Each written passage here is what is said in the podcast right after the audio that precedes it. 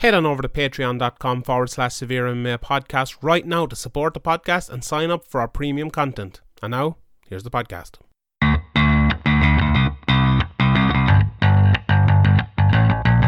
Graham McDonald is an idiot. Sean Sheehan of SevereMMA.com. He even has the audacity to call himself the quote unquote pod god.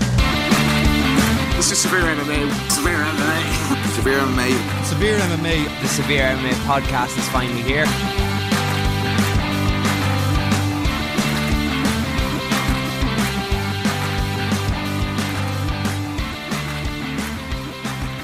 Welcome, welcome, everybody. It's episode 268 of the Severe MMA podcast. My name is Sean Sheehan, joined today by Philip O'Connor to talk about. Uh, there's a big week coming up in the world of MMA. There was a bit of a, a bit of a week. We had we had we had a week in MMA there in the last couple of days anyway, with some news and some good news and some bad news and all things like that. But Philip, how are you anyway? Before we get into all that. Jesus, I'm not too bad at all. It actually starts starting to feel like things are getting back to normal, Sean, when we're actually we're actually talking about news and not about who's not wearing their face mask kind of thing, you know. So with the, the events that have happened over the last few weeks and with what's ahead of us in uh, the UFC in Abu, Abu Dhabi, you know, I refuse to call it Fight Island because it's not a fucking island; it's a peninsula, you know. And somebody has to stick up for these things. But you know, with all these things coming up, there is plenty going on. So you know, it is, but it's still a weird time. So you know, you, there is no going back to normal. Normal is not going to be normal anymore in the future. So you know, it's bizarre. But sure, I'm struggling away through it. But um, I was uh, allowed to sort of go out and get because obviously Sweden never locked down and that kind of thing. So it's been a little bit different, but it's fascinating to see sort of pubs opening up and people queuing up to get haircuts and people, you know, uh, Gaelic football teams going back training, hurling teams going back training, and how you know everything. It's like it's like the springtime basically when you're looking back at Ireland at the moment, you know. Yeah, so it's weird, like you know, people are calling it the new normal and stuff. It, it's not like it's, it's just so, such an odd time. It's in one way like it's an experience to live through, like that we'll never forget. These are times we'll speak of in the future, and like okay, obviously it's a very negative time. With a lot of people sick and dying and I, like I feel like the, the bad times might actually benefit a lot of people as well and kind of make people uh, you know a little bit stronger maybe a little bit more appreciative. No i'm sure people have had bad things happen to them in, in their lives and they've made you know it, appreciate life more a little bit after it and things like that and i know it's uh, you know, we uh, that's very much looking on the bright side of it because there's very obviously very bad sides of it too. But hopefully that can happen. Hopefully we can take some sort of positive. I mean, I'm, before we start into all of it, you know, you're talking about Sweden there. How has it gone for Sweden? Like, because I haven't uh, been kind of so caught up in Ireland over the last while and with MMA and everything. Like, th- there was the one of the first things I heard about Sweden was Sweden was kind of locking itself down and was you know they weren't putting in the lockdown, but the, the Swedish people were doing it. Like, what what way has it developed over the last while, and how are they getting on now? Okay, I'm I'm glad you've just let me know that we're going for a four-hour Joe oh Rogan God, oh podcast yeah, sorry. here, right? yeah, no, you got you got thirty seconds.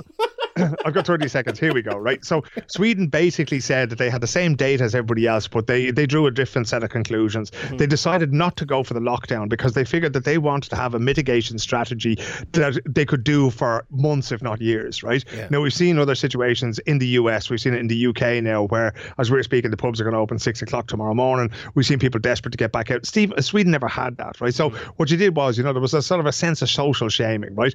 Don't go out on the bus. Don't get on the underground. You know, work from home if you can, wash your hands and that kind of thing. Now, it has been marginally successful in terms of, you know, the economic damage and life has been able to go on as normal. But like Ireland, like the UK, like America, they've done, they've just failed dismally to protect the elderly here. Mm-hmm. So once this disease gets in uh, to old folks' homes and retirement homes, it's absolutely merciless. And they failed dismally to do that. Now, there's many reasons for that. And we might even return to that in, you know, in a totally different podcast down the road. So, you know, they, they, they've done what they've done. I mean, in terms of sort of mental health and things like that, I think people are, are doing okay. But you know, this, these things are so complex, uh, Sean. And you, you're a scientist. You know, you're a man who loves his numbers. You, you, you know, well, yeah, you know, we, we can stretch to that. yeah, know? we've got that. But, um, yeah, Shawnee scientist, you know. Exactly. But you know, the, what we're learning at the moment is the difference between sort of opinion and actual facts, right? Mm-hmm. And the other thing is that you know what we actually learn from this is that science doesn't have all the answers. It just teaches us better ways of asking questions.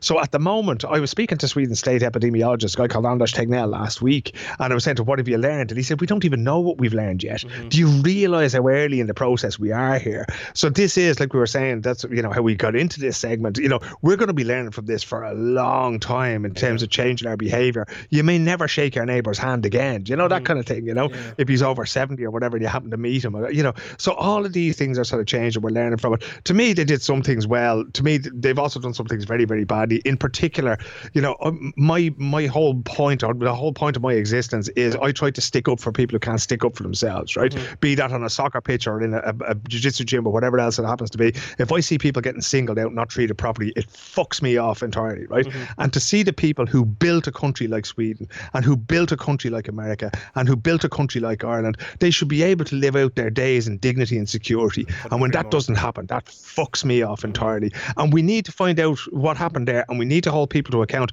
and we need to be fucking better at looking after people in our societies. You know, mm-hmm. and you know that, that's across the board, whether it be in the UFC looking after fighters better, or whether it be us looking after retirement homes better. Mm-hmm. I, cou- I couldn't agree more. One thing that you know really annoys me as well, and I, I I know you don't mean it, but like we'll never be able to shake our neighbours' hands again. Like that that's that really annoys me because like we will, we things will change. We'll get back.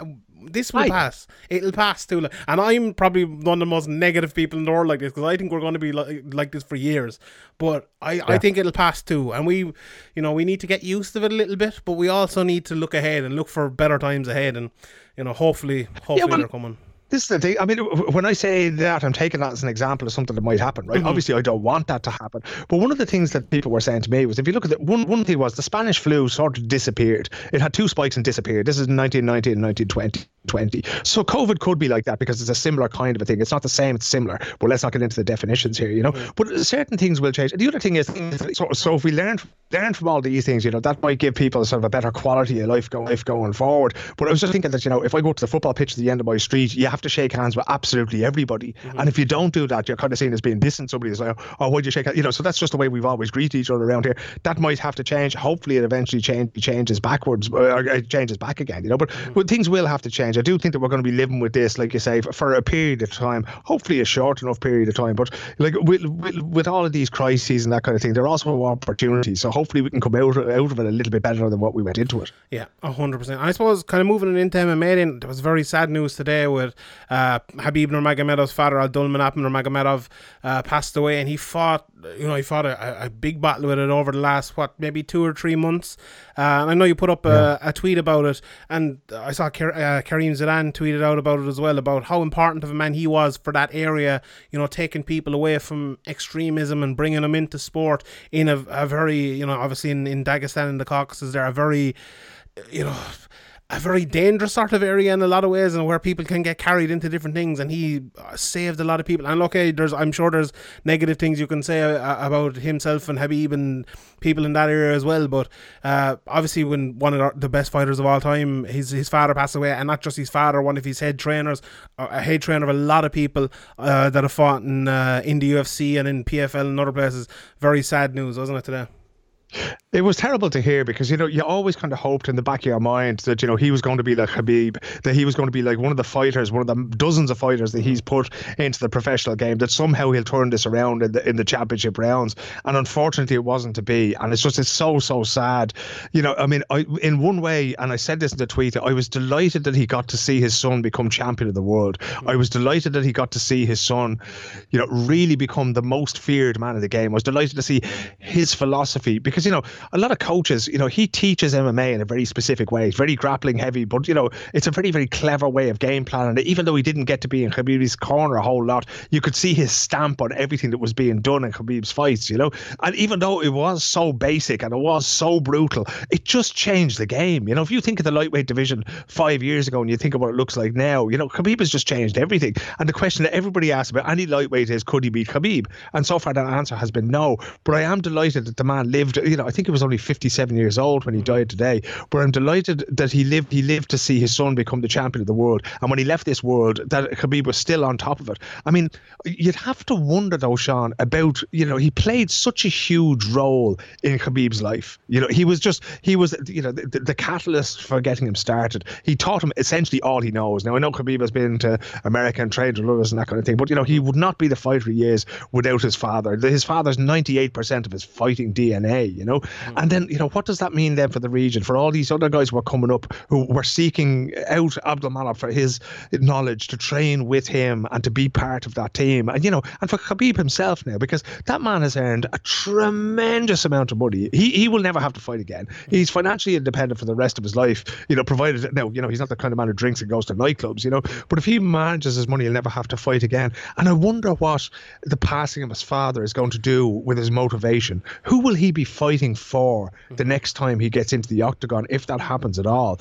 And if it were the case that we were to lose his father, but also Khabib as an athlete in the same day, that would be very, very sad indeed. I could fully understand why he may never return after this, because you know, the, you know, the, the probably the greatest thing he could do in honor of his father is to leave his gloves in the cage next time out. You know, mm-hmm. but it's just it's such a sad day. You know, both for the sport, but ultimately for the family and for Khabib. I mean, you mentioned there rightly as well that you know that region they are from is very conservative. You know, they may not have the best attitude to women or to LGBTQ uh, T people or that kind of thing. And absolutely, that's another thing that I would, you know, I would fault them over. Absolutely, but not on a day like today. Yeah. This is a man who, in a conservative region, in a violent region, where you know th- there's very little. You know, we're still talking about a place where you know y- you you tell your story with your fists. You know, and yet he was able to take so many young people and put them through and through. And I know I don't think there was ever a woman in that camp at all, or ever a female fighter that came out of it. But still, he was able to take so many young men, and in from that sort of conservative standpoint that he had, uh, be it religious or, or moral or otherwise, and he was able to make something of them, and he was able to give them a future that maybe they didn't have at the time. And you know, no matter what you can say about everything else, the man is still to be commended for that. And it's just, as I say, it's just it's so so sad both for the region and for the sport, but you know, so much so for his family. Yeah, and uh, as you said there, like it's. It, it's almost bad to talk about like Habib's future at this time, but like it's. I remember watching the Michael Jordan documentary and seeing how his father dying affected him, and Fedor as well. Uh, you know, he was almost going to fight Brock Lesnar, and his father passed away, and that affected him very badly. It's and it's like especially someone like Habib, who, uh, you know, as you said, his father was right there with him, ninety eight percent of him, uh, and his fighting ability. And we, we saw videos coming out today of him training with him when you know, and pictures with him when he was young and everything, and bringing him up the way he is. And Habib has always been a guy who, you know. A lot of people in MMA talk about I do it from the fans, I do it from my family. I'd like Habib is all about family. See, a few of the fighters today have pulled out of the, their fights in Fight Islands or or uh, Abu Dhabi, uh, so that uh, so that they can stay and go to the funeral or whatever it might be, or to support Habib. Like that's the sort of you know th- these guys are are real family. Like they they don't you know they don't uh, the colors don't run if you want to put it that way. And like there is a chance. I know MMA retirements never hold or anything, but like maybe Habib will want to come out and he'll want to fight for his father and he'll want to beat everyone in the world, you know, and, and dedicate it to him. But there's also a chance he mightn't do that. And I suppose it is a chat for another day. But it's an MMA podcast as well. And I suppose we have to talk about uh, MMA and like not not just that, but like losing you know, you're one of your head trainers. I know he goes to AKA as well as you mentioned there, and Javier Mendez and Daniel Cormier and all those guys as well. But that's going to be huge as well, huge for the area, huge for Habib being the, the number one fighter coming from there, I suppose. So you know, it's a, it's a very sad day in in, uh, in more than one way for for Habib and all that team. But um, you know what? what Yeah, I think it's suppose? it's interesting as well, Sean. Uh, Like one of the the discussions that we always had was his father was alive was the fact that he wasn't able to get a, Yeah. a visa to visit the United States, right? And you know, in the beginning when Khabib was still a sort of an up and coming fighter, we we used to talk about how that would affect him. So you know, this is not this is not news. It's not just because his father is yeah. gone that you know, this thing of don't speak ill. We've always known how important his father was to him. And after that fracas with Conor McGregor in Las Vegas that time when he beat Conor and then you know he jumped the cage and went after Dillon Danis and that thing, the first thing he did was he apologized to his father. Yeah. His father wasn't even there, and he came into the press conference. I was there, and he came in and he said, you know, my basically he said my father's going to kick my ass for mm-hmm. behaving like this, and it wouldn't surprise me if it happened because his father was a very very principled man, you know, mm-hmm. and you don't behave like that. And the the, the, the equation that I'm having a hard time solving at the moment is Sean that you know what what's left for Khabib, you know, a rematch with Conor. I think you know the, the death of your father is bound to change you, especially as a man, right? I, I just think that it's going to you know cause you to focus on everything else. On and Khabib has children himself. What's it going to do for his role as a father? He's now lost his guiding light. He's lost his friend. He's lost his coach. He's lost the person that he want to please most in this world, right? When he fought. He didn't fight for himself. He fought to please his father, you know. And it's almost like going back to the old Godfather father movies or that kind of thing, because it's that kind of patriarchal thing. And some people would find that very suffocating, but other people thrive in it. And I think Khabib is one of those people who really thrived under his father's tutelage. Khabib was going to do that in a fighting sense. And it can be very, very difficult then. You know, I was uh, chatting with a Norwegian footballer I know, and she was saying how hard it is to find the motivation when you've nothing to get motivated for. And if Khabib's father and honouring the family was his motivation at the time, now now that's done. You know, so I mean, like every fight fan, I want to see him in there again. I want to see that Conor rematch. I want to see what a Conor McGregor on the top of his game could do.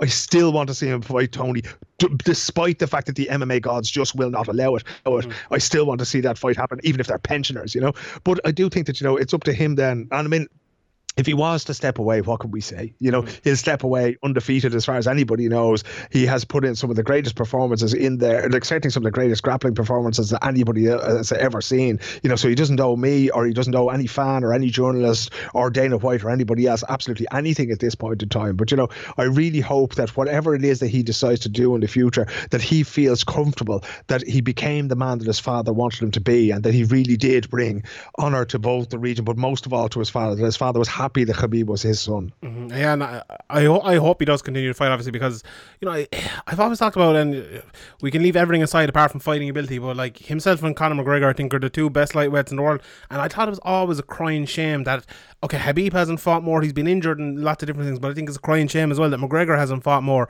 at 155 pounds. If we were to lose kind of both of them with McGregor retired, and I know he'll come back, but uh, if Habib was to step away, I think it'd be a be a crying shame. But hopefully, hopefully that doesn't happen.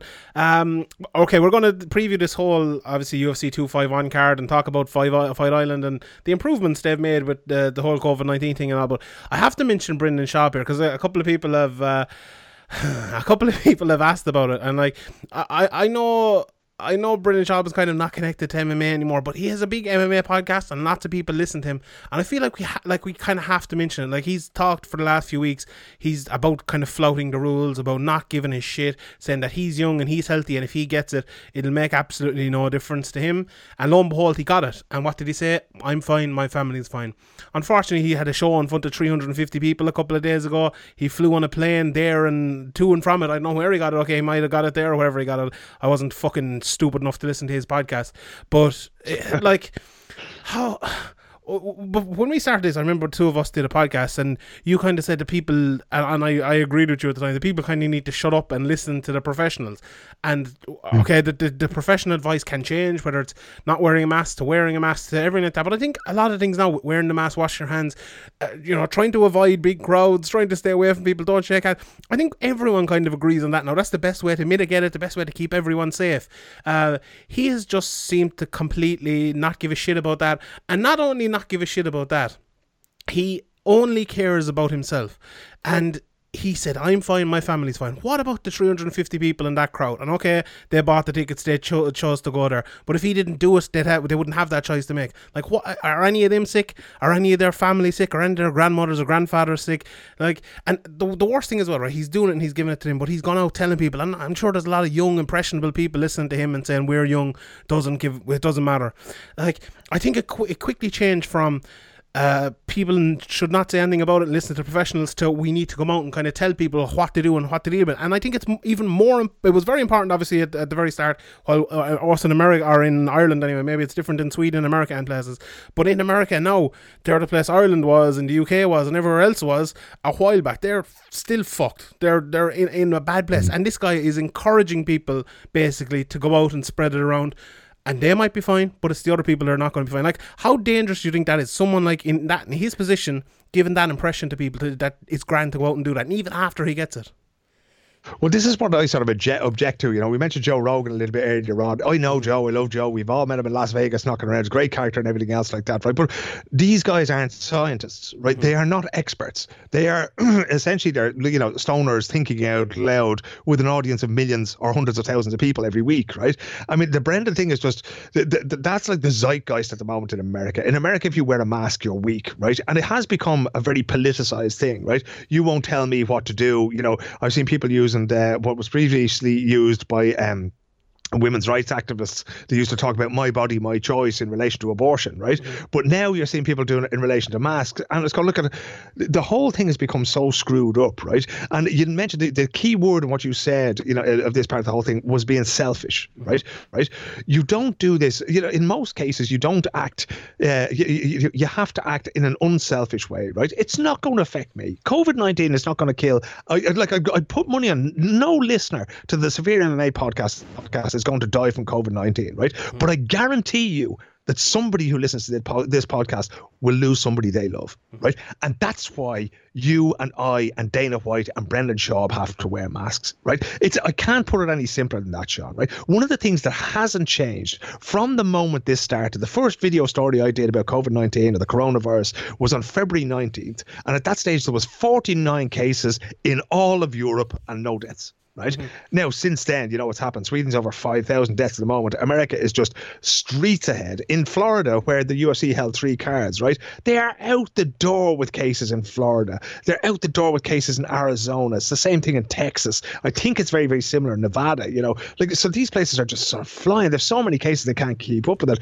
In Houston, Texas, of all places, they don't have, they're saying that they're not going to have hospital, hospital capacity to get over the weekend. And Brendan Schaub is out there making a name for himself. I said, oh, didn't affect me. Mm-hmm. Said, Brendan, sit the fuck down, mm-hmm. right? Shut the fuck up. This virus hasn't changed, right? Your experience of the virus is not the virus, right? Somebody, I was talking to a young fellow this evening who was probably about 27, 28, and he had it, and he barely even noticed it. He only found it afterwards when he did the antibody test. We know that. We know it's not going to kill you, and we don't care, mm-hmm. right? The fact of the matter is that you pass it on from one person to the next to the next, and that's how it winds up in an old folks' home. You might meet somebody on the tube who's going to work in those places. You might meet somebody in a, in a shop, you might have somebody in your family who's working, you know, who comes into contact with people. You know, one of the things that I found here, the area I live in in Stockholm, Sean, is the worst hit in all of Sweden when it comes to infections per capita and deaths. Right, and the reason for that is that so many of my neighbours work in public transport, specifically they're, they're taxi drivers. Right, mm. so can you think of being with a stranger? And you know, like yeah. I'm trying to, uh, do a story about this at the moment. It's quite difficult, right? But people coming back from northern Italy in February, where you know wealthy Swedes have been skiing, and they're getting into a taxi driven by my next door neighbour, and he's sitting in there with them for 20, 25 minutes, and they just picked up co. They have some lovely fresh COVID to pass on there, right? Yeah. Now he's driving that taxi for another, you know, 10 hours a day, and you know this shit writes itself. So Brendan Schaub being out there, I, I just I beg absolutely anybody who's listening to this podcast who also listens to Brendan or listen uh, to Brendan or to Joe, like take take these things with a pinch of salt, right? Mm. You need to ask yourself, where is this information coming from? And if it's only coming from Joe or from Brendan, then I'm sorry, that's not good enough. You need to be looking to the authorities. And I know there are people who are doubtful about vaccines and everything else like that, despite the overwhelming evidence of their efficacy, you know, but just, you know, go to the source of these things. You have to listen to educated people. And even though they differ, you know, but that's where you're going to get the real information. States are not lying to you. There's no deep state here trying to take the piss or anything else like that. They're not trying to control your mind with vaccines or any of this kind of bullshit, right? Listen to the common sense advice. And it is common sense. They tell you to wash your hands, stay at home for your symptoms, and try to stay away from the elderly. They're telling you non essential travel. Still, the Department of Foreign Affairs in Ireland is saying that non essential travel should be avoided. That's basically what comes down to the same things all over the world. And anybody saying anything different needs to be either questioned or ignored. Yeah. I, I couldn't agree more. Right, let's let's talk about some fights, and we'll we'll talk about the the UFC's COVID thing uh, after these because we need to talk about a bit of MMA. we got fucking mad. We'll drive everyone away.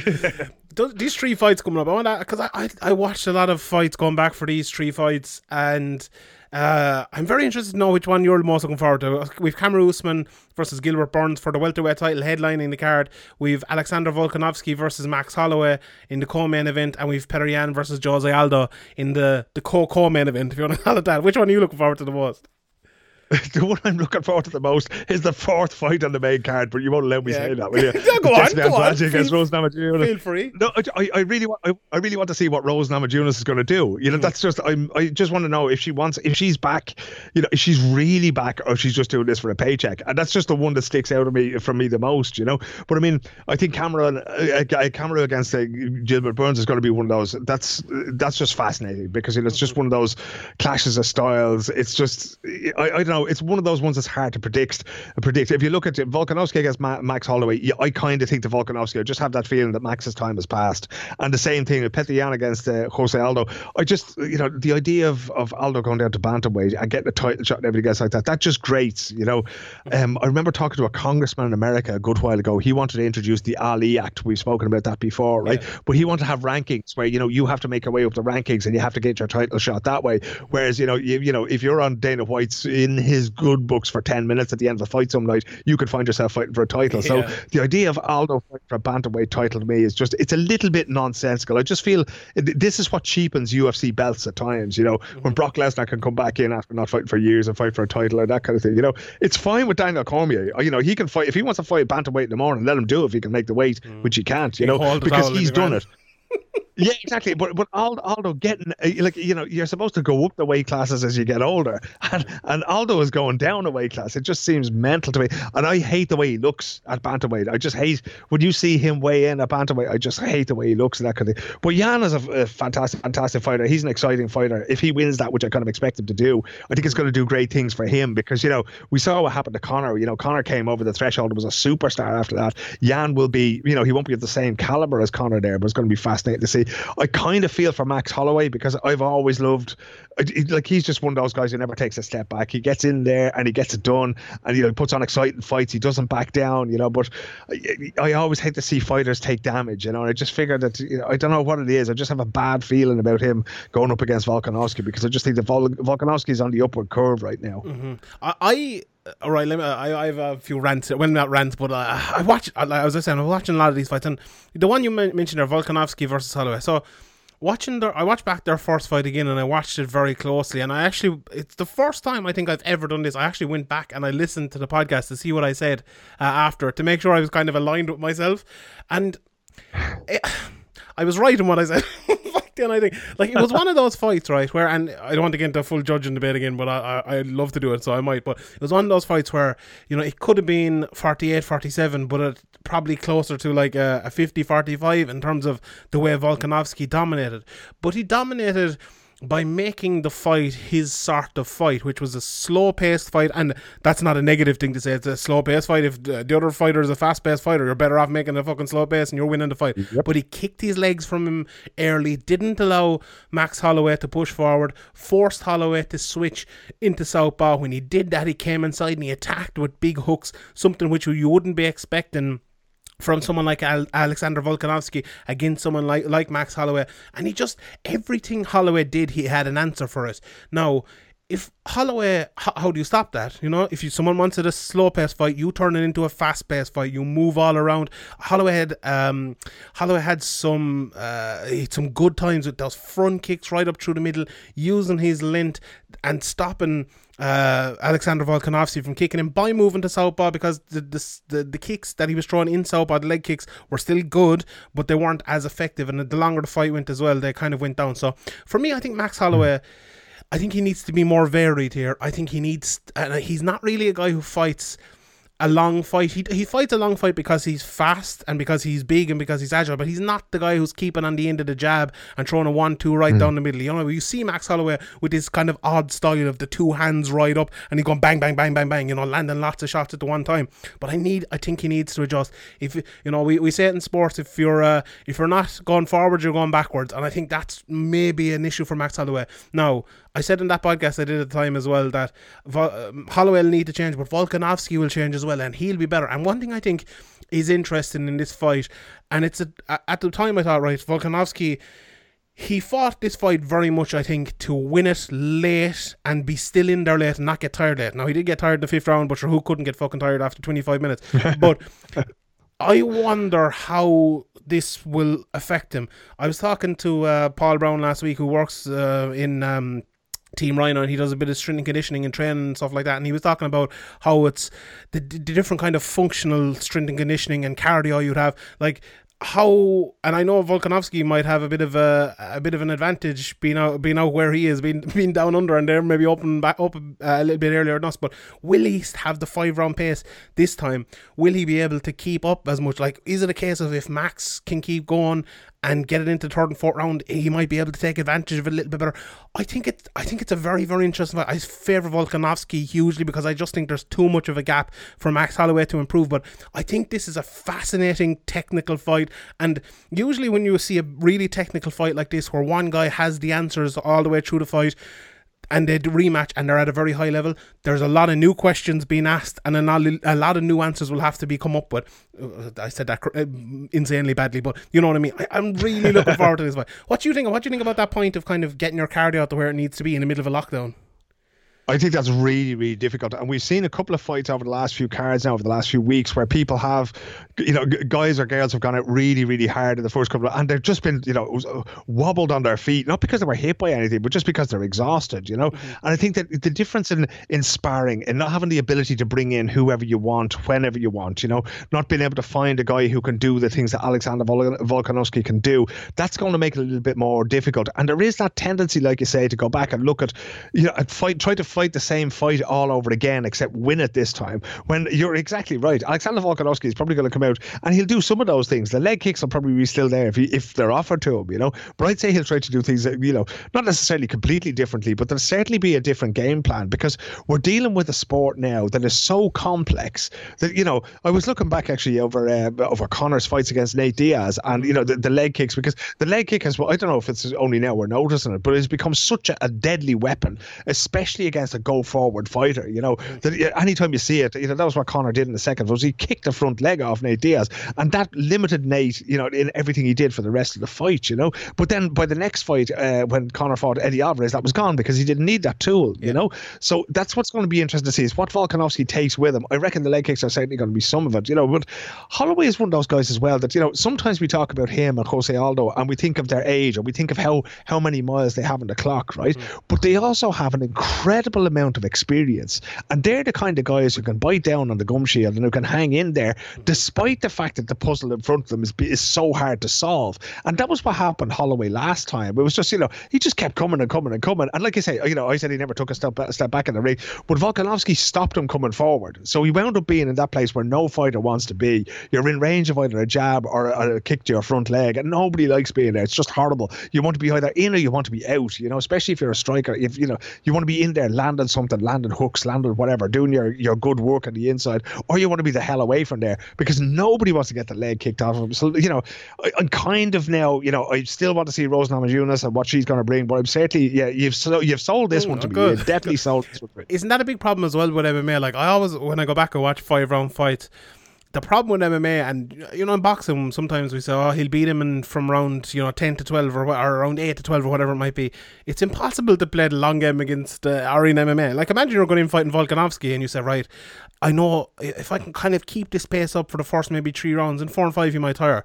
But when it gets to around fucking four, three point five, your legs are kicked off you and you can't move, and you're like, yeah. how am I going to bring the pace here? My, I'm fucked. So that's that's a big issue. But uh, it's funny you mentioned the leg kick because I think that's a big thing with this Aldo Yan fight as well because we've I think it was that Marc Casey fight before where he got he got the calf kicked off him. I think that fight changed yeah. the game, and that the calf kicks that have come in have kind of changed again. We've always you know had leg kicks, but uh, there's only been a few, uh, and it's Barboza most of them TKO uh, leg kick TKO, the famous Twitter account uh, there as well. But Jose Aldo was one known for it. Like Jose Aldo was known for kicking legs. Uh, he had to change up his game because he was fighting wrestlers like Chad Mendes and Frankie Edgar and whoever else it might be, and he adjusted his game. I think he needs to bring him back for this Yan fight because Yan's a good wrestler and all that, but Yan will stand and strike with him. And watching that Urijah Faber fight, I did it on the on the rewatch uh, this week, and there's a, there's another thing I want to mention as well. But I really think Aldo needs to come out here and start firing in these leg kicks, and I think he needs to use his size and he needs to use his power against uh, a slightly smaller man. Now, I, I mean, I isn't hugely smaller than him. Aldo's Aldo's a, a big guy and uh, uh, for that weight especially, but I think he needs to bang in those leg kicks. I think he needs to bang in the right hand as well against Yan because it's very open with him. But that brings big difficulty as well because watching Yan's fight and especially that Faber fight and other fights with it as well, I've never, I don't think I've ever seen a fighter as good in like these close clinched moments as Petr Yan and just breaking from the clinch.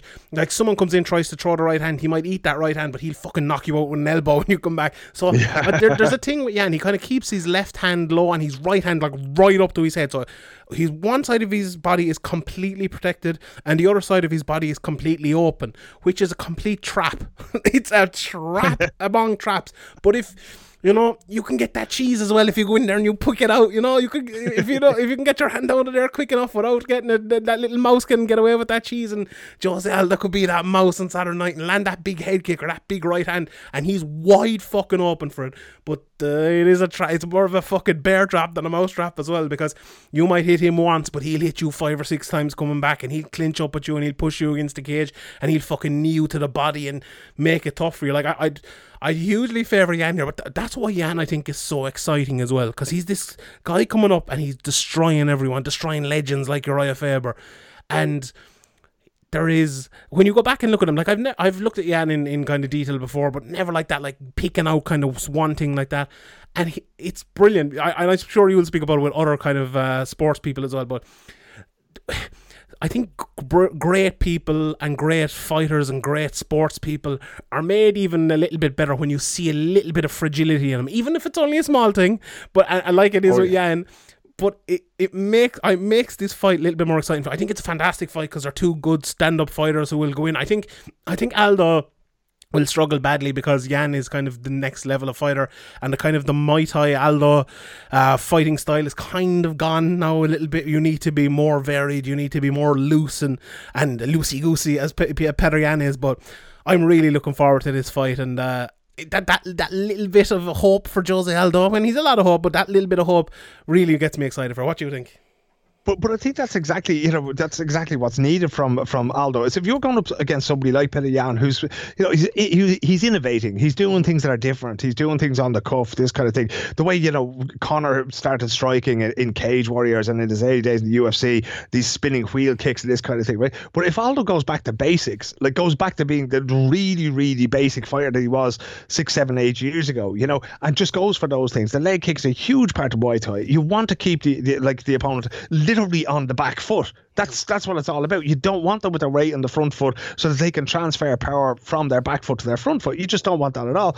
And if Aldo can do that, I think that there's you know it could be one of the sort of the keys to victory for him. But I think he might need to do things differently. I think he might need to take him down. He might need to do you know th- things that aren't expected of him or that we've you know we've we've not come to expect these things from him over the last while. And it's fascinating what you're saying, Sean, because one of the things I've been doing during the the non-lockdown here in Sweden is I've been mm-hmm. going over the history of the NBA and boxing history as well.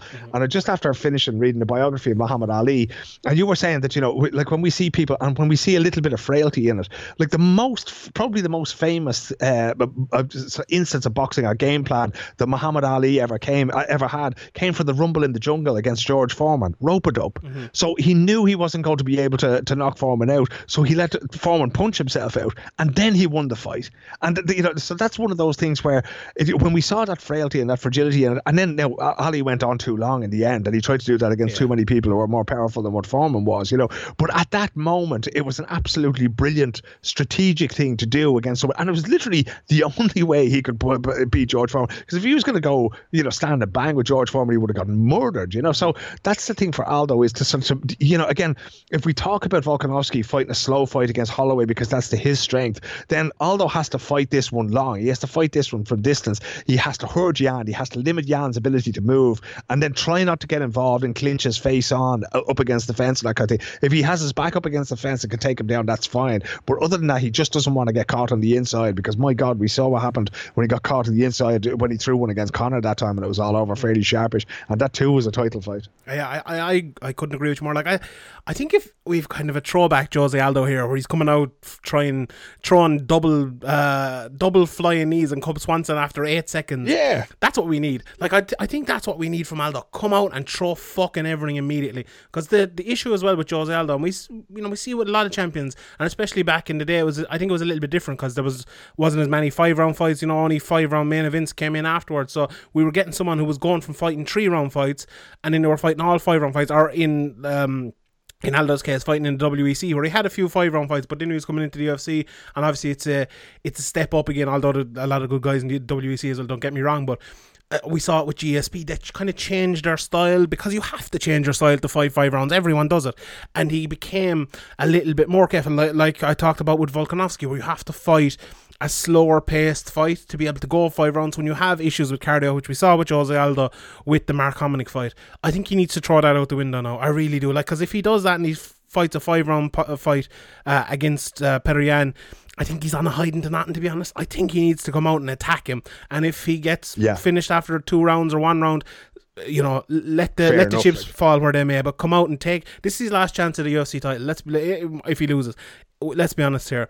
Come out and throw it. I know maybe maybe he won't. Maybe, maybe that's foolish. And it's very easy for me to say that. I'm not the one in there getting the fucking head elbowed off me and getting taken down and smashed and putting up against the cage.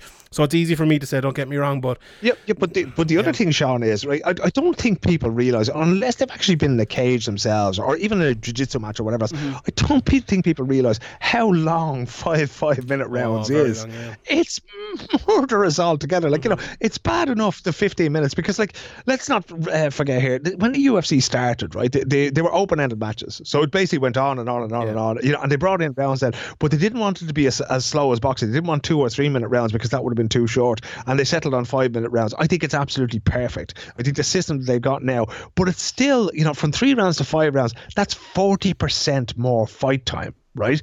That's an awful lot. That's a big, big ask. And when you're fighting that, those that forty percent more, you're not fighting against tomato cans. You're not fighting against bums. You're fighting the absolute best in the game, right? So not only are you fighting forty percent more, you're fighting opponents that are hundred percent better. You know, and you know for somebody like with both Max Holloway and Jose Aldo, I would advise them to spend as little time in that cage as possible on Saturday night. Come what may, whether they go out on their shield or whether they go out of there as the champion. But you know, the longer they have to spend in there, the tougher it's going to be for both of them. It's it and it's sixty six percent more, isn't it? My math's Is it 66%? Yeah, so like it's three. It's two of that would be sixty six percent. So it's two on to three. That's five more. So sixty six percent. Yeah, you're you're entirely correct. You oh, I- I- do you know what I was saying? I was going like if, at least if I get this wrong, I know Sean's going to correct I got a I could, be. I could be wrong there Yeah. now as well.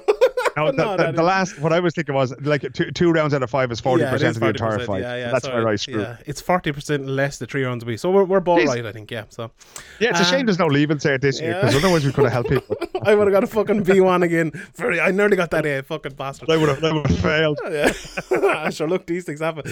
Uh, and this Usman versus Burns fight, like watching.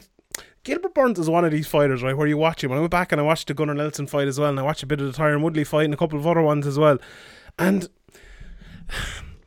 do you know what he reminds me of? Like a little bit like Dos Anjos back in there when he kind of came to to be the, you know the best fighter in the world to be the champion.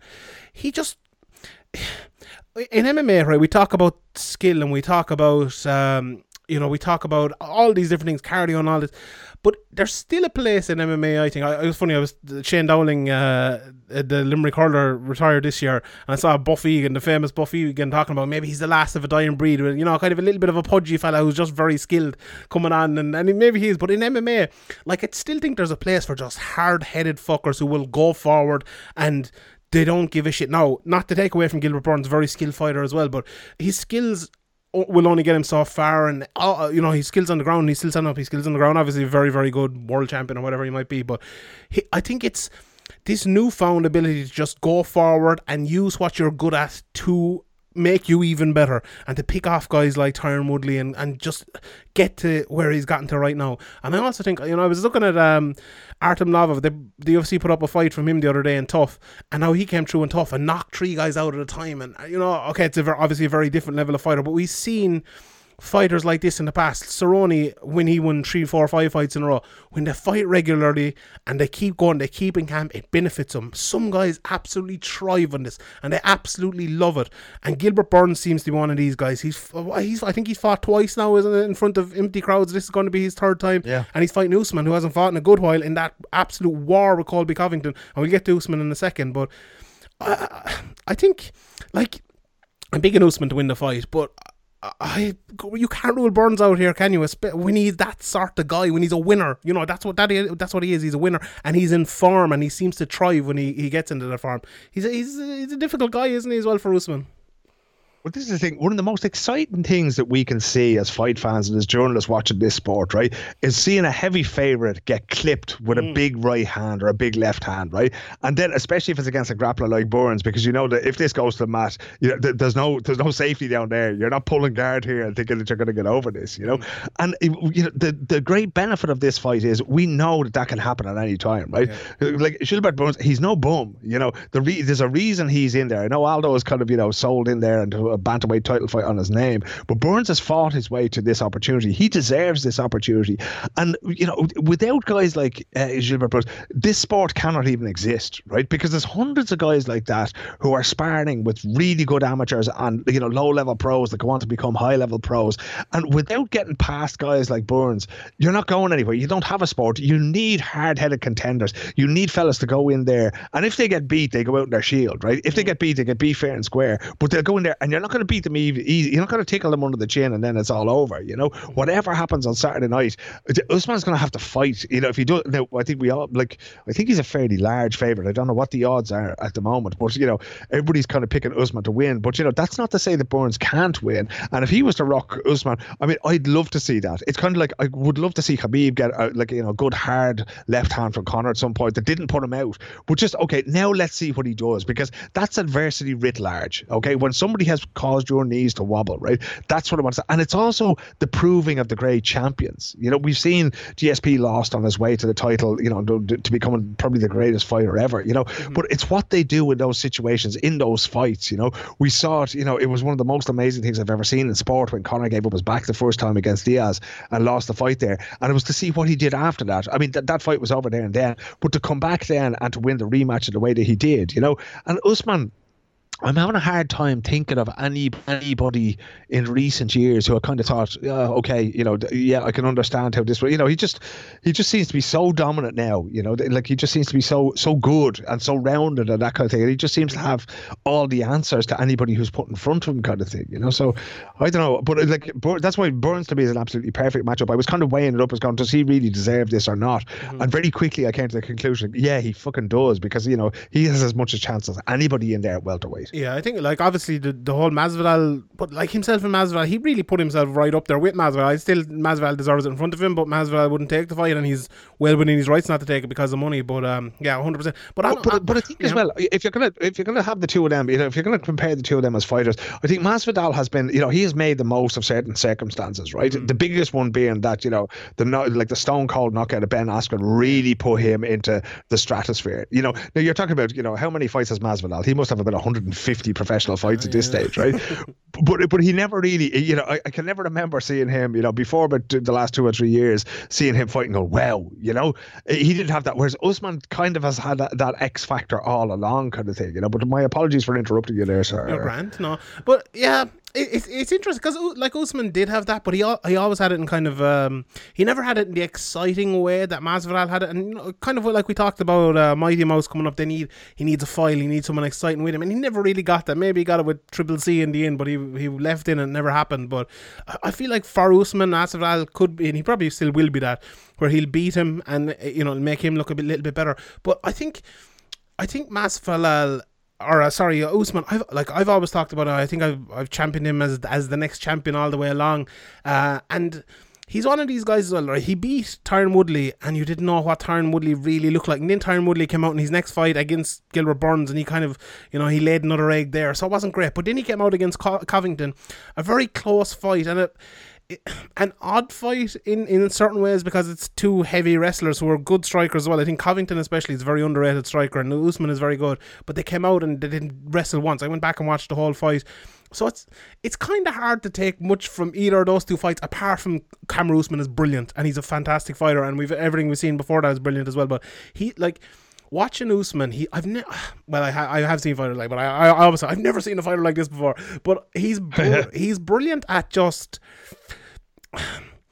he's he's a pure juggernaut. He's like a computer game character. or something. He just keeps going forward and keeps doing his same things over and over and over. You know, he's like a. I, I've been watching Last Chance U, uh, you know, the American football thing, and American football, yeah. yeah. There's so many of them who are like really badly coached and will just refuse to do anything and do the wrong thing all the time. He's like the opposite of that. He's like really well coached, just non-stop throwing his proper techniques and throwing them. And there's a big difference between just throwing your proper techniques and throwing them at a, a bag or whatever it is. When, when there's a guy 170 pounds or probably 190 pounds in the in the cage that night coming against you, and it's fucking whether it's Tyron Woodley or whether it's Colby Covington or Gilbert Burns to do it and to have the bravery and the hard chin and and just the, the balls to do it is brilliant. And Usman has that, like, and his his striking I think has improved along the way all the time. It'll be interesting to see his tactics here because he went from taking Tyron Woodley down for five rounds over and over and over, barely striking, to not wrestling at all in his next fight and knocking out Colby Covington. A bit controversial, but he knocked him out. You know, Marc Goddard stopped it in the end, but it was fine. Um, so it'll be interesting to see what he does here. Gilbert Burns, obviously, we know he's very good in the ground, but he's very good in striking as well. Will he take him down? Will he risk getting submitted? You know, I I think it's a very interesting tactical fight as well. I, w- I would favour Usman, but I can't rule out Burns. If, if this was a year ago and they were, they were talking about this fight, it's a come on, what, what are you doing making this fight? But now, uh, I, now I'd still pick Usman, but it's uh, it's an interesting one. Like three very interesting, similar sort of fights, you know, where you favour that one guy to win it, but would like it, this could be a card where we could have three shocks and we could have three new champions, but it also, or well, there's going to be one new champion anyway, but we it could also be a card where we have Yan winning, we have Volkanovski winning, we have Usman winning, and there, there's 15 rounds and it's not all that exciting. You know, it's one of those, but it, it, it you know, I think people like me and you and everyone listening to this po- uh, podcast will enjoy kind of the tactics of it uh, either way. So I'm. I'm really looking forward to it. And as you said in coming after it, Jessica Andrade versus Rose Namajunas, the rematch of that fight where Rose was dominating and Jessica Andrade, as Jessica Andrade does, just picks her up and smashes her against the ground and fucking breaks her skull. Uh, and it's that's the sort of sport MMA as well. The thing about Namajunas, I know you want to talk about this fight, so I'll, we, we'll uh, we'll talk about it briefly for a second. I I feel like Namajunas, you know, she always talks about her her mentality and you know her her her problems maybe in that area. I think she's one of the most mentally strong fighters inside the cage of anyone in the world. I think she's brilliant because you don't get someone who comes in, you know, green as she was when she started off coming through TUF and into MMA. And I, what was she in the UFC when she was three fights deep or something like that, fighting for a title very early, and to lose like that and to come back and become the best fighter in the world and to lose again, I think she can come back and I think she'll beat Jessica Andrade personally. I just think. I, I, I think Rose Namajunas is, is phenomenal inside and outside of the cage, and I'm really looking forward to seeing this fight. Jessica Andrade as well. Don't get me wrong, but um, I'm really looking forward to this fight. How, how, how do you see it? Why was it? Why was this the this the kind of standout one to you? Yeah, it's exactly that, Sean. It's the fascination I have with her mentality, right? Because we're so used to seeing people say, if you take how Conor or Dillon Danis or James Gallagher go on, and they're coming out, I'm the greatest, I'm the greatest, I'm the greatest. That's grand. Mm. But Rose doesn't. She does this fragility, this vulnerability. She talks about, you know, I didn't want to do this, I didn't want to be there, I didn't want, you know, she cancelled a recent fight because two relatives had died apparently from COVID 19, if I recall correctly. Mm. So, you know, she said she didn't want to fight at that time. And she's absolutely open about this. And she says, you know, sometimes she says, I don't know, I don't know if I want to fight. I don't know how long I want to keep fighting on, you know.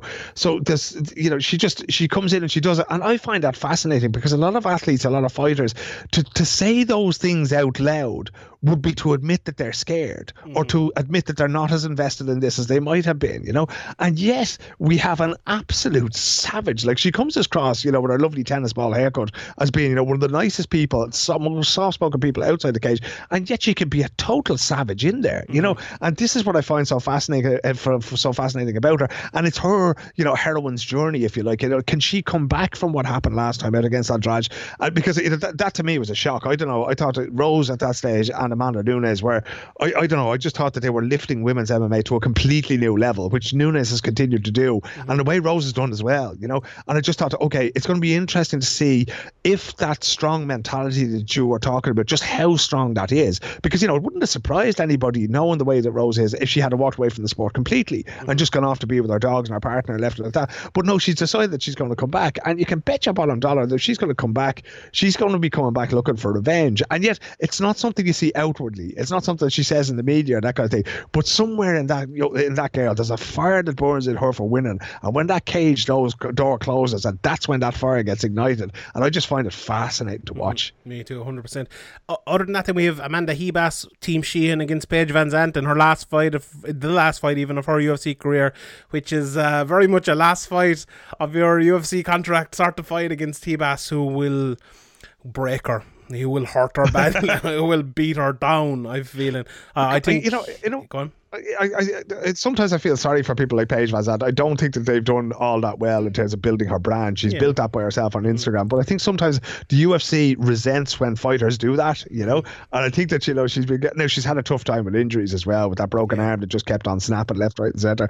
But when you're, you know, this is one of those fights where they're going, we we really don't want to give you a new contract. We just want fucking shutting you now, yo, and we just want you out of here, you know. Which is it's kind of unfortunate because she is she's a she's a nice girl, she's a nice person, you know, and uh, I, I've never really seen her as being, you know, sort of a title contender or a great fighter as such, but she's a great personality to have around the sport kind of thing, you know. Yeah, but I mean, I, I, I don't know. always, I always thought her and Sage Northcutt got an awful hard time of it. Like they're just okay, they're a bit happy and stuff like that, and especially miserable bastards like us maybe don't like that. But like, what if they bit what if they really ever done like okay, they're limited fighters, but there's a lot of limited fighters in the UFC, and if you have them on this fucking card, uh, and like I, I don't know, it's Yeah, but Yeah. but if you have that lovely blonde hair and blue eyes and a lovely Mm. smile, and you know a bit like Stephen Thompson, I mean, I just how could anybody ever get angry with Wonder Ah, Boy? It's the same thing with Sage Northcutt. You know, it's the same thing with Paige. You just you just cannot do it. I ca- I cannot find it in me to have any ill will towards them whatsoever,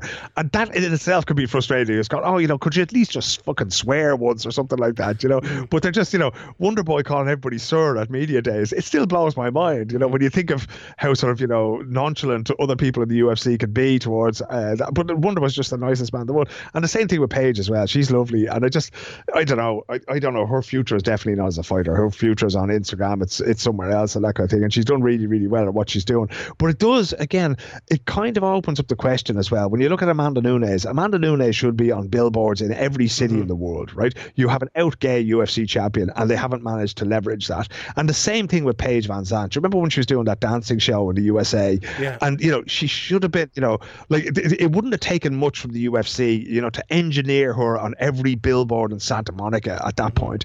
And then, but these things don't last. So you know, a, you know, a couple of months after that, that time had passed, and they chose not to do it, or they just didn't give her the push that was necessary. Maybe they couldn't find a fight, whatever that happened to be, mm-hmm. and it didn't happen. And that's always a little bit, you know, I, th- I think it's a little bit unfortunate. You know me, I prefer the sporting side. I prefer okay, put the best fighter against the best fighter, and then tell me who the best fighter is, right? Mm-hmm. But I, I can understand building the sport, building the brand. You know, I think it's a really, really good thing to have a sort of a girl next door, like a very beautiful young woman like Paige VanZant do this to explain to people that this is a sport, that this mm. is normal, this is what people do. We go and we train. I was at the gym today training jujitsu and teaching kids kick, kickboxing and all that kind of thing. These are, you know, like well-to-do Swedish kids out in the suburbs here, right? So it's not just a thing, you know, you know boxing gyms and immigrant ghettos. That's not where we're at anymore. Mm-hmm. And I think they really could have used and maximized the exposure that they that they got from Paige, and they just didn't do it. Now, you know, I don't know. What do you think? Do you think that she'll be picked up by Invicta, by Bellator, by somebody else after this, or do you think she's just going to hang him up after tomorrow night? I think she'll probably go to Bellator. Her husband's in Bellator as well, and I.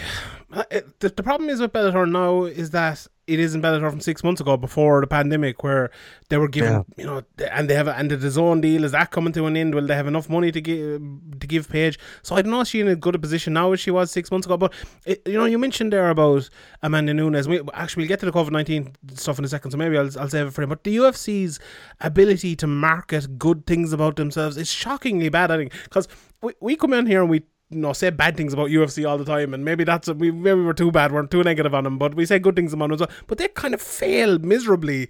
They get, they Dana White's I know a very negative person and stuff like that, but he gets caught up so much in the negativity that that's all he thinks about, and he kind of forgets the positivity, and he gives out to us for being negative all the time as well. But he's the one who really should be concentrating more on the positivity. And the Manu Nunes one is a, is a perfect example. But yeah, they, like they failed badly, and, and Paige is someone who they should have kept for years and years and years, and they could have made loads of money out of her and still paid her, her fairly. But that's that's kind of the UFC. But anyway, I suppose there are other fights in this card: Volkan Ozdemir versus Yuri Bukayat.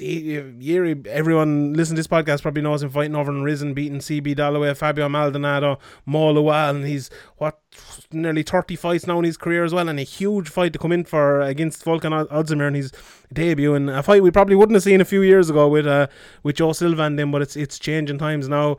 Uh, my boy Zeki Dos Santos fighting Muslim Salikhov, Makwan Amirkhani, SBG's own, Ireland's own, fighting Danny Henry, uh, Leonardo Santos He- as well. Ma- Ma- Ma- Makwan, uh, lo- lost last time out, didn't he? He did, I'm pretty sure, yeah. He lost against, Yeah. let me just look at it here. He lost against Shane Burgos, yeah, who had obviously a very good performance there a couple of weeks ago as well, but lost. But uh, yeah, he beat Fish, Chris Fishgold, Frisch, Krishgold, and uh, Jason Knight before that, yeah. So he's, uh, you know, one, two Fish of his was here in Stockholm. So like that was this time last year. So it'd be interesting to see how uh, Makwan comes back for that because I don't know had he had professional loss before that. I don't think he did. Was he unbeaten until that point? No, he he lost. Uh, I think he lost one before that. Let me just look here. Yeah, he lost to uh, Arnold Allen. No, no, he lost a couple of times as well. He lost what once was, outside the. UFC. Yeah, so yeah, Yeah. he's uh, yeah, like Amir Khan, one of the, one of the best fighters I suppose training in Ireland at the moment with McGregor not fighting. And um, we must mention uh, someone. We, we mentioned Norman Parke in a second uh, as well because he's fighting a big fight next week. Uh, again, remind me if I if I forget. But we have to mention the because I was talking about the good parts of it there, right? And I think the UFC's and maybe you'll disagree with me here, but I think the UFC's COVID 19 testing for this is absolutely fantastic. Let me just quickly read out here so everyone knows the, the thing they sent out and what they're exactly they're doing. So they have this kind of spreadsheet. It's all over. I think Mark Raimondi tweeted out and stuff. So, um, so the UFC are testing people 48 hours before they depart, putting them into a hotel. Then uh, from there, say if you're in you know Stoke and you're going, you go down to London, I think it is, and then you're there for 48 hours in a hotel. Once you pass, you they put you on the flight. Then you get to Abu Dhabi, you go over to the Fight Island, they test you again. Then you check in at the hotel, and then you're quarantined in your room uh, until you pass that test. Then you get a third test uh, at the uh, sorry th- th- that that second one is before you get to oh, yeah, yeah sorry at the hotel and then you quarantine in your hotel and you get the the re- uh, the results from that. Then you go to the Yas Island and you are around there so everyone who's get gets there is tested. Then before each event they're tested again. Uh, and obviously remain part of the kind of that bubble, and then they're tested again before they uh, they leave for Fight Island and they're they're brought home. So lots of tests there. Let me just count them there because I might have fucked that up a small. So there's one, two, three, four, five at least. And I think if you're uh, if you're doing maybe a couple of events, you'll probably get a couple more tests in there as well. So to me, this especially testing before they go and testing before sending them home as well and testing them while they're there uh, as well is very good. But i think this is fantastic. I think this is what you need to do to have a safe event. And you can't have a completely safe event in these times don't get me wrong. If something happens something happens. But they're trying their their damnedest. And this is what i wanted at the very start. This is why i came on and was very critical of them because they weren't doing this at the start or weren't planning this at the start but then now they've put it in. I think this is this is fantastic and i think you know they're probably leading the way in what they're doing. The premier league i think have probably done well as well. Maybe you can speak onto that a little bit more but what do you think of this uh this strategy they have coming up for covid-19 in No, Yas Island? It's, no, it's absolutely brilliant. I mean, the whole idea of it is really good. I like the fact that it's not in Florida because Florida is getting hit so hard by COVID 19 at the moment. But mm-hmm. like you say, this is exactly what one would have wanted to see in the very, very beginning of this. But it, it all comes down to what's important to you, you know? And at the beginning, the important thing for Dana White was to put on fights because they needed to provide content to ESPN. Mm-hmm. And now when they've discovered that, okay, we can actually do this, and it had to be refined and that, you know?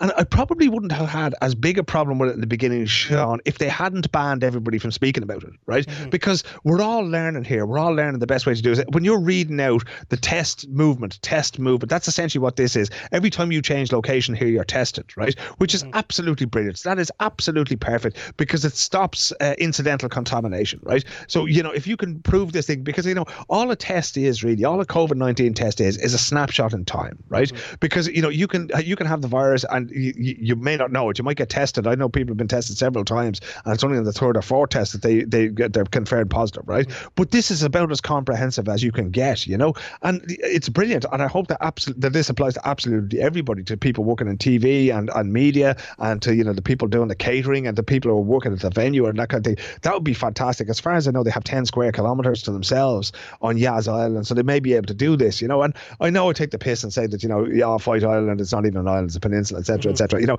this is actually a really good. If you're going to do this thing, you know, I mean, in the beginning, I thought what I objected to, to was that oh, they're going to do this thing because it's this, you know, they're just showing off kind of thing. Yeah. And I really didn't like the idea of doing things in Florida. You know, people, you know, Cowboy drove there from his ranch and this kind of thing is called Jesus. You know, all you have to do is fill up at a gas station and you bump into three or five or ten people. You know, so but now it seems to be thought through. Now this seems to be bedded down, and now they're there for how many events is there? There's like four events down in Abu Dhabi over the next like few weeks. Yeah, yeah, it's a busy time coming Yeah, up. so yeah. so yeah, but that's good because like you know they get a lot of their people inside the bubble. They bring the fighters in and out. The like routines always improve over time, right? Mm. So you will discover what works and what doesn't work. What works for fighters, what's practical. Some of this stuff now I think is going to cause a few difficulties because if you have a fighter who's confined to a room for two days, it's very difficult to spar, to grapple, or to do anything in that time in a, in a hotel room. You know, so now I know that they're going to be sort of you know tapering these things off down towards fight week and that kind of thing. That they're not going to train a whole lot on fight week, but depending on when they're brought in and that that may cause a few issues. I don't know if it causes issues in terms of weight cutting or nutrition or whatever. I, I doubt you know at this stage it is because they've had you know I mean when was the first events in Jacksonville? Was that the end of May, start of June? Time time is just doesn't exist anymore Yeah, for me. time is a it's yeah, it's an elastic concept at the moment, is, you know. yeah. But yeah, so it is quite a while ago. So yeah, no, they definitely and they deserve credit. They definitely deserve credit for doing it. But like you say, you know, it's just a shame they couldn't do it from the start. The one thing you'd like to see in the UFC, and this goes for across the board, is a little bit of humility. This idea that Dana White or the UFC that they always know best in every situation, you don't. And if hmm. there's one thing that COVID nineteen can teach us all is that we don't. You know, we can Yeah. all learn, we can all improve, we can all be better, and that goes for sports organizations. The same thing goes like the NBA at the moment is looking to get going again in Florida, Disney World, right? Mm-hmm. They've already had nine players test positive. They've had certain players who've refused to go there because they don't want to be away from their families for three months, or they don't think it's a responsible thing to do to be playing basketball now. You know, so that's great. You know, we're learning from all these things as we go along. I am sure there are fighters sitting at home this weekend who've been offered places on this card who just don't think it's worth it, that they won't be paid enough for it, or that the risk to them and their families is too great. You know, and that's fantastic. But you know, by having a little bit of humility and by able to by being able to say, look, I don't agree with you, but I accept your point of view on this, because that's essentially what the whole thing was about in the very beginning at Jacksonville, when we realised that journalists wouldn't be able to talk about it, fighters wouldn't be able to be critical of the testing regime or anything like that. Like you know, there was no humility in that so whatsoever. That was an arrogance of saying we're right, we're always right, and, and take it or take it or leave it. So now this seems to me to be much much better, and I really do hope that you know I know Casey Leydon was at uh, one of the events in Vegas recently, and he was very complimentary towards how the UFC did everything. They, they got food packed into individual boxes and everything for the media when they're going to eat and that, and it all sounded brilliant. So he was very positive towards it, you know. And I mean, Casey and everybody else, it's our job often to be critical of these things, not to be negative for no reason, but to be critical of these things if if that's what we see, you know. So I really hope that it is going to be a positive experience and it continues to be, you know, until such time as we can get crowds back in there again. Mm-hmm, hundred percent. Right, last two things, Philip. I thank you very much. We always go over the fucking time, but sure, what can we do? Um, the, I threw it into for two questions. We got two questions from the lads over. So Sean Deeney asked about Norman Parke, and I meant to talk about that more as well. But uh, obviously, the third fight, uh, Mateusz Gamrot versus Parke this weekend. Parke uh, obviously won the interim title, and this is a unification now. Uh, this weekend, they're having it in a studio. I'm not. I haven't. I'll, I'll ask them, and I'll. I'll tweet it out and stuff about the testing, what way they're doing it. So I haven't heard about that yet. Maybe they have said it, but I haven't heard it. But um, uh, Sean Deeney asked about that and studio shows in general and that, and that fight. Like to me, that, that and I'll, I'll throw it up to you about the studio shows and stuff. But that fight was a fantastic fight the last time. Um, obviously a lot of bad blood there, a lot of previous when when there was two fights. The last fight almost ended in the fucking riots. It's got to be uh, you know, when, whenever you see whenever you see Norman Parke fighting, it's going to be a, a hard nosed battle, and it doesn't really matter who the opponent is. He's dragging him into that, and uh, I'm really looking forward to it. Like Norman, Norman is one of these guys. Like a lot of guys get out of the UFC and get cut from the UFC, and that's kind of the end of them. You see them, they maybe go to Cage Warriors or go to BAMMA or whatever they might be, and you know, like kind of Mills have a couple of fights, and then they're not what they used to be. Where Norman Parke is kind of maybe he's not improved so much, but he's kind of kept up what he was, and he's a few times he struggled to make weight, and he's had issues and things like that. But Norman seems to be one of these guys who's just kind of keeps trudging along and keeps beating everyone, and he's just an insane competitor when he gets in there, and Gamrot is the same, so it makes for a very very good fight. But uh, what do you think of this fight and and uh, the shows in the uh, in studios in general? It's kind of weird, Sean, because like you know, I'm all for having as much sport as possible on the television, right? Mm-hmm. And you know, I'm watching these, you know, this debate in soccer at the moment, whether it's a good idea to have the crowd noise or without the crowd noise. I fucking hate the crowd noise, but I can see why people it. would enjoy it, you know. But you know, but uh, would we still be watching these things if you know we're now almost into the period where there will be the European qualifiers, or sorry, the Champions League and Europa League qualifiers, and these kinds of things, you know? And would you those games with crowd noise? Yeah, I don't know. You know, like it's just certain things work well. This could be a dinger of a fight either way. If these two lads were fighting in a car park, we'd all turn up and watch it because it's going to be a cracker. eh? But I do think that you know you can lose just by putting things on in the studio. You know, if you have a studio somewhere and you know that you can put it on fights, doesn't mean that you should. You know, you need to pick out fights to have something like this fight where there is previous between the two of them. You know, it'd be like you know, and it, like when we were going down to the the fights on the UFC card, there, there's something in all of those fights that make it compelling to watch. Mm-hmm. Whereas if you're just putting on fights, because later on in the UFC cards are coming up after that, there's some fairly slim pickings on some of those cards that you go, okay, we're going to watch them anyway, but you know, it's just because we've nothing else to do at that time, you know. So you really need to be a little bit selective about it. This fight, yeah, absolutely, I'd put it on absolutely anywhere, but I don't know, I don't know anything about the undercard of this because I haven't had a chance to look at it yet, you know. But I don't know what else is on there. So, but it's got like you say, Parke is one of those great guys because. Like the UFC should not be everything. It shouldn't be, you know, Yeah. the, the, like that's the Premier League. And if a fella drops out of that, well, then he has no future. Look at the Serie A and there's the Premier League and there's all these other things. So, and that's the great thing about severe MMA and the great thing about the MMA community that you speak to, the people who mm-hmm. listen to this podcast is like Sean Deeney is incredibly interested in Polish MMA and in Asian MMA and all these other things that maybe other people, you know, let's call them the casuals, that they're not going to watch, you know. Mm. And there's an incredible level of knowledge out there. And people who know fighting understand that Norman Parke has actually improved outside of that. You know, it's like seeing Paul Redmond getting cut from the UFC. Reds are still an absolutely fantastic fighter, mm-hmm. and he's done well in Bellator, and he's been a really great brand ambassador for them and for his sponsors in that time because he's a pro. He's a hard working guy. Like I don't think anybody did more running or cycling than him during the lockdown. Every time I turned on Twitter, that young fellow was running somewhere or biking somewhere or biking somewhere to run somewhere or something. You know, so you know th- there is a life outside of that, and we have to understand that you know what makes the UFC great is the fact that it really is for the most part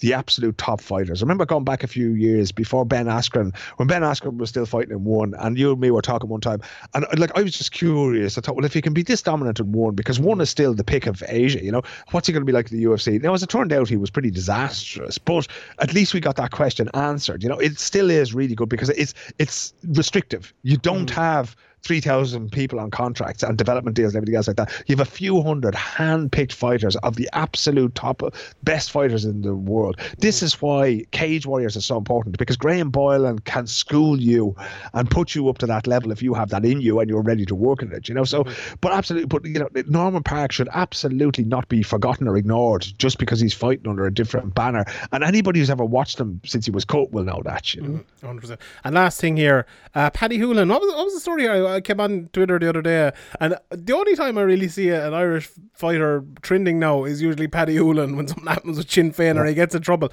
What was the story here? He, they, they put him up for mayor, and that story that we talked Yeah. about, the two of us talked about in the podcast a couple of months ago, kind of popped up again. And what was the what was the crack this time?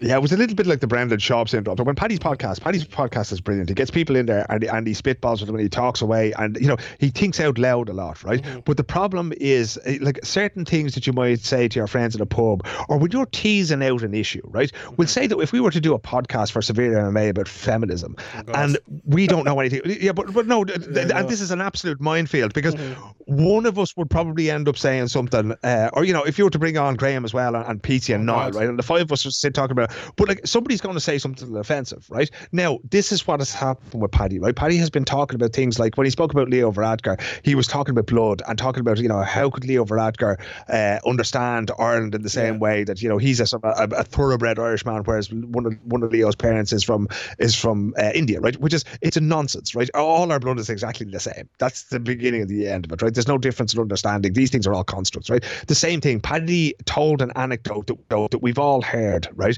Uh, about underage girls, uh, basically about underage girls having sex with men and blackmailing them, right? Now, you cannot have sex with an underage person. You can only rape them. Right? Mm-hmm. That's just the way it works. That's what statutory rape is. So in, in what Paddy was saying about that, that's one of these old wives' tales. You would have heard a lot about people coming over from Africa and you know they couldn't get their buggy on the bus in Dublin, so they just leave it there because the Department of Social Welfare will buy it with a new one, right? You hear these stories all the time, but they never fucking happened. You know, there's like find me a blackmail case like that one Paddy is talking about, right? But the unfortunate thing for Paddy is that Paddy has done his growing up in public.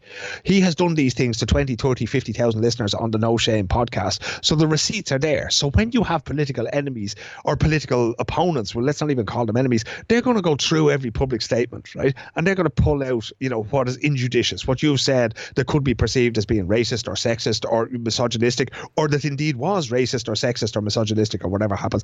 And that's the problem that Paddy is, is that's the, the predicament that he finds himself in now. He said these things, and uh, you know, you know Paddy, I know Paddy. Paddy's a lovely fella, right? You know, there isn't an evil bone or a bad bone in that man's body, right? Some of the opinions that he holds, like the ones when he's talking about Leo Varadkar and when he's talking about young girls and blackmail and that kind of thing, you know, th- they're not correct, right? He's on the wrong track here. That's the nicest way I can I can say it, right? And if we're to sit down over a drink or a cup of coffee, I'm sure that he, he would be open to hearing about why these things are the way they are and why one shouldn't say things in that way, right?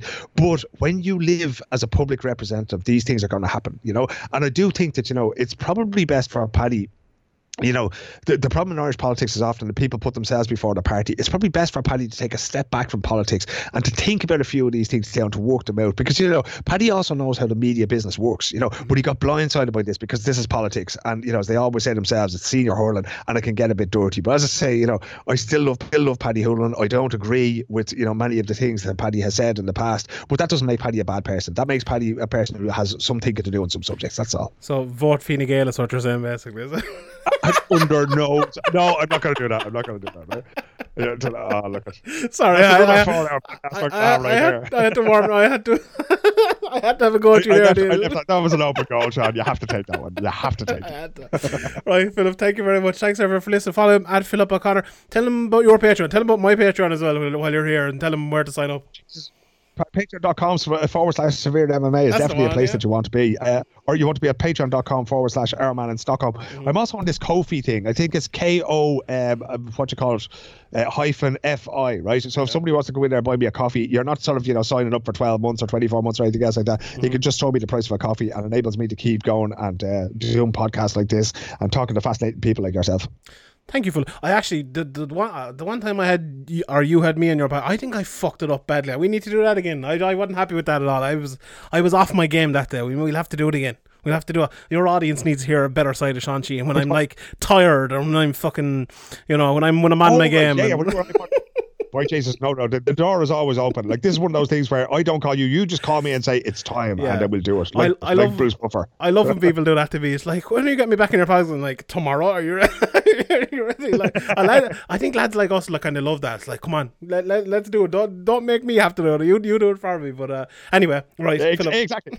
we spend so much time chasing fucking guests, and somebody who actually wants to talk Yeah. to us. That's a, that's like a Christmas present, you know. And I, I always go too long with you, always. But thank you very much for listening. Sean Deeney has that article in KSW out as well during the week. I have to mention that. Uh, Ian O'Neill has an article coming out as well, previewing the card coming up. I'm sure Andy Stevens will have something out. Graham will do fucking nothing as per usual. And Shawnee Podcast will have you covered all week, every week. We'll see you next time. Good luck.